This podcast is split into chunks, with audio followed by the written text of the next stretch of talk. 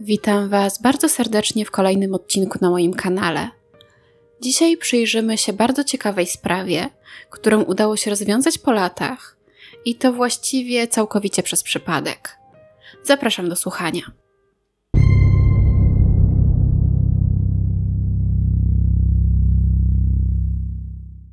Dzisiaj przeniesiemy się do miasteczka Salinas w Kalifornii. Miejsca opisywanego jako zamieszkiwane przez pracowitych ludzi i słynące z uprawy sałaty. To właśnie w jednym z domów w Salinas od trzech lat mieszkało pewne małżeństwo. Był styczeń 1998 roku. Para była właśnie w trakcie modernizacji swojego mieszkania, gdy postanowili zajrzeć do pustki pod podłogą, Dom był zbudowany w taki sposób, że między podłogą a ziemią była kilkudziesięciocentymetrowa pusta przestrzeń. Nigdy wcześniej tam nie zaglądali. Po prostu nie widzieli ku temu powodu. W każdym razie, gdy mężczyzna zajrzał tam i się rozejrzał, zobaczył coś, co nie powinno się tam znajdować, a mianowicie but. Jako, że jest to podcast kryminalny, to możemy się już spodziewać, co było dalej ale w tamtym momencie właściciel domu nie zaniepokoił się. Wręcz przeciwnie. Uznał, że to bardzo śmieszne, że pod ich podłogę ktoś wrzucił but. Było ciemno, mało miejsca, więc nie ruszał go i poszedł powiedzieć o swoim znalezisku swojej żonie, która również nie przejęła się tym zanadto. Kilka dni później na kolację do nich przyszła siostra właścicielki domu. Od słowa do słowa wypłynął temat buta znalezionego w pustce pod domem. Kobiety założyły się nawet o to, która z nich zajrzy tam znowu i wyciągnie znalezisko. I jedna z nich rzeczywiście to zrobiła. Zajrzała pod podłogę, sięgnęła po but i po chwili przeraziła się, bo but był połączony z czymś, co wyglądało na kość. Oczywiście małżeństwo natychmiast wezwało policję. Ze względu na to, że kość znaleziono w ciemnym i ciasnym miejscu, niezwykle trudno było rozpocząć badania. Śledczy zmuszeni byli częściowo rozmontować podłogę w kuchni, aby dokładnie się przyjrzeć. Gdy już to zrobili, szybko okazało się, że w pustce pod domem znajdował się nie tylko but i jedna kość, ale cały ludzki szkielet. Oczywiście nie było przy nim żadnego dowodu tożsamości, więc należało teraz ustalić nie tylko jak ta osoba zmarła, kto ją tam pochował, ale również kim była. Dość szybko udało się ustalić, że musiało tutaj dojść do zabójstwa. Ślady na kościach wyraźnie pokazywały, że doszło tutaj do postrzału raz w głowę i dwa razy w plecy z bliskiej odległości. Nie ma więc mowy, że mogło dojść do np. samobójstwa i z jakich niewyjaśnionych przyczyn nieboszczyk został pochowany pod podłogą. Zbadano nie tylko kości, ale również ziemię, w której musiały przez lata leżeć. Trzeba było ją dokładnie przesiać, aby upewnić się, że nie ma w niej ukrytych żadnych dodatkowych dowodów.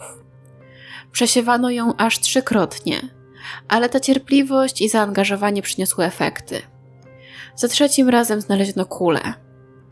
Wciąż nie było jednak wiadomo, kto tak właściwie został pogrzebany pod domem. Znaleziony but wyglądał na model bardzo popularny w latach 80. Sporo nastolatków nosiło wtedy w takie obuwie. Skoro ciało pochowano pod podłogą domu, to oczywistym było, że morderca musiał mieć do niego w pewnym momencie dostęp, jeśli nie wręcz mieszkać w nim sprawdzono akta starych spraw i okazało się, że właśnie z tego domu ponad 10 lat wcześniej uciekł lub zaginął nastoletni Christopher de Noyer. Christopher mieszkał w tym domu wraz ze swoją matką, Dale, ojczymem, Jacksonem i czwórką rodzeństwa.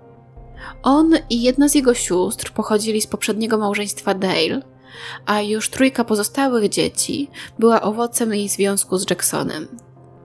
W domu panowała napięta atmosfera. Christopher nie dogadywał się ze swoim ojczymem. Jackson był dla niego bardzo surowy i żądał od nastolatka bardzo dużej dyscypliny i posłuszeństwa. Christopher z kolei nie zawsze chciał go słuchać. W końcu nie był on jego biologicznym ojcem. 13 stycznia 1984 roku Dale zostawiła w domu męża i dzieci i udała się na samotną, jednodniową wycieczkę. Po powrocie nie zastała Christophera, ale nie było to nic dziwnego.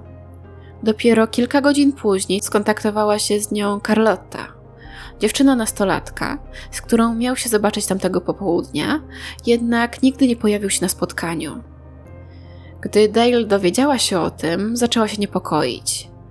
Chris był zakochany w Carlotcie taką młodzieńczą, bezgraniczną miłością i nigdy w życiu nie wystawiłby jej. Dale postanowiła więc skontaktować się z najlepszym przyjacielem swojego syna, Robertem, i wypytać go, czy nie ma jakiejś wieści od Christophera.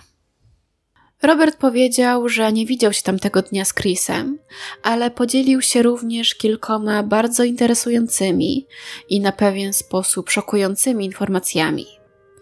Powiedział, że jego przyjaciel od jakiegoś czasu myślał o ucieczce z domu. Nie mógł już znieść zasad i atmosfery panującej tam. Więc gdy Robert usłyszał, że chłopak nie pojawił się na spotkaniu ze swoją dziewczyną, a jego matka go szuka, uznał, że Chris rzeczywiście to zrobił, że rzeczywiście uciekł z domu.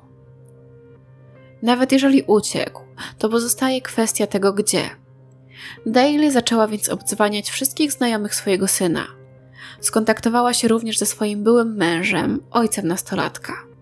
Nikt go jednak nie widział tamtego dnia, ani do nikogo się nie odzywał. W nocy Dale zgłosiła w końcu zaginięcie Christophera na policji. Nie wiem, na jakim etapie były poszukiwania chłopaka, ale jeszcze w tym samym tygodniu, w którym zaginął, do Dale przyszedł tajemniczy telegram, który podpisał nie kto inny, tylko Christopher. Nastolatek napisał w nim, że zamierza uciec do Los Angeles i że mają się o niego nie martwić. Dodał też, że zobaczą się ponownie, gdy zostanie zwerbowany przez NFL. Telegram miał uspokoić rodzinę i wyjaśnić zaginięcie Chrisa, ale nie zrobił tego i dolał tylko oliwy do ognia.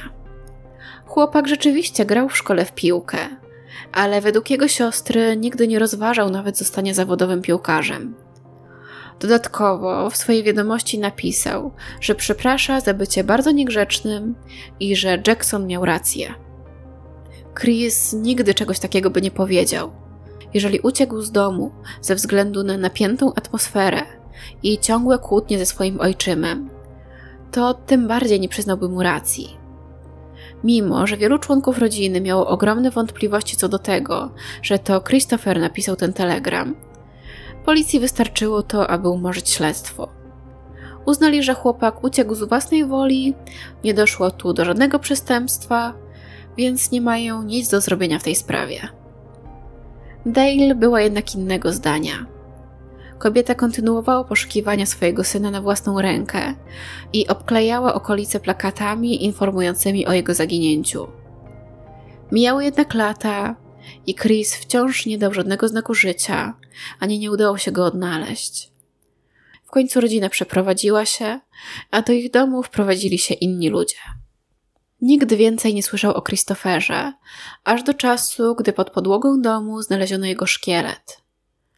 Policjanci szybko doszli do wniosku, że zabójcą nastolatka musiał być ktoś, kto również mieszkał w tym domu. Podejrzewali albo ojczyma, albo matkę. Jednak zanim zdobyli przeciwko któremuś z nich mocne dowody, postanowili skontaktować się z Sherry, siostrą Chrisa, która według śledczych na pewno go nie zabiła. Sherry potwierdziła to, co wcześniej Robert powiedział ich matce. Jackson Bierta, ich ojczym, był bardzo surowy i bardzo dużo wymagał, a Christopher nie zawsze chciał stosować się do jego poleceń, z tej prostej przyczyny, że nie był on jego prawdziwym ojcem. W domu często dochodziło do kłótni i często panował wręcz chaos. W dodatku nastolatek średnio dogadywał się również ze swoją matką, więc tym bardziej mógł chcieć uciec. Policjantów bardzo zaintrygował fakt, że rodzina latami mieszkała w domu, w którym pod podłogą kuchni rozkładało się ciało. Musiał tam się unosić intensywny zapach rozkładu. Sherry przyznała, że rzeczywiście tak było, jednak rodzice powiedzieli jej, że w pustce pod podłogą musiał najwyraźniej zdechnąć jakiś wąż i to jego zwłoki się tam rozkładają i po prostu śmierdzą. To tylko wzmożyło podejrzenia śledczych. Wiedzieli, jaki zapach wydają ludzkie zwłoki, i podobno jest to coś, czego nie da się zapomnieć ani z niczym porównać. To zupełnie coś innego niż martwy wąż. To, że historię o wężu Sherry powiedzieli rodzice, a nie tylko matka lub tylko ojczym, również było dla policjantów bardzo alarmujące. Postanowili najpierw porozmawiać z Dale, kontaktując się z nią pod pretekstem przekazania jej informacji o znalezieniu szczątków ciała Christophera. Kobieta była wyraźnie zdenerwowana, gdy powiedziała, że dotychczas była przekonana, że jej syn gdzieś tam wciąż żyje. I chyba nie można się dziwić temu jej zdenerwowaniu. To niczego nie dowodzi. Jeżeli to ona go zabiła, to mogła być zdenerwowana, ponieważ odnaleziono jego ciało. A jeżeli była niewinna, to przecież właśnie dowiedziała się, że znaleziono ciało jej zaginionego syna. Następnie Dale powiedziała wszystko to, co śledczy usłyszeli już od Sherry. Że w domu panowała bardzo napięta atmosfera, a po zaginięciu chłopaka unosił się w nim okropny zapach, ponieważ pod podłogą musiał zdechnąć wąż. Pozostało już tylko przesłuchać Jacksona.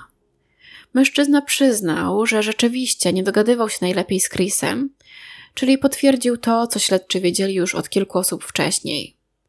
Jednak później jego zeznania nie były już tak zgodne z tym, co twierdzili inni. Gdy poinformowano go o tym, że chłopak został zamordowany i pochowany pod domem, wydawał się być niezwykle wręcz spokojny. Zupełnie inaczej niż Dale. Co więcej, utrzymywał, że w domu nie czuć było żadnego nieprzyjemnego zapachu. Nie wspomniał nawet o wężu pod podłogą. Ostatecznie to właśnie Jackson został oskarżony o zamordowanie Christophera i ukrycie jego ciała pod podłogą. Mężczyzna nie przyznał się jednak do winy i konsekwentnie przez wiele godzin przesłuchania utrzymywał, że nie ma ze zniknięciem chłopaka nic wspólnego. W tym czasie śledczy otrzymali już nakaz przeszukania jego domu, więc gdy jedni policjanci przesłuchiwali Jacksona na komisariacie, Inni przeszukiwali jego dom w nadziei na znalezienie jakichkolwiek dowodów, które pomogą go skazać. Mieli jednak nikłe nadzieje na znalezienie czegokolwiek przydatnego. Od zaginięcia Christophera minęło ponad 10 lat, a rodzina w tym czasie zdążyła się już nawet przeprowadzić. A jednak udało się.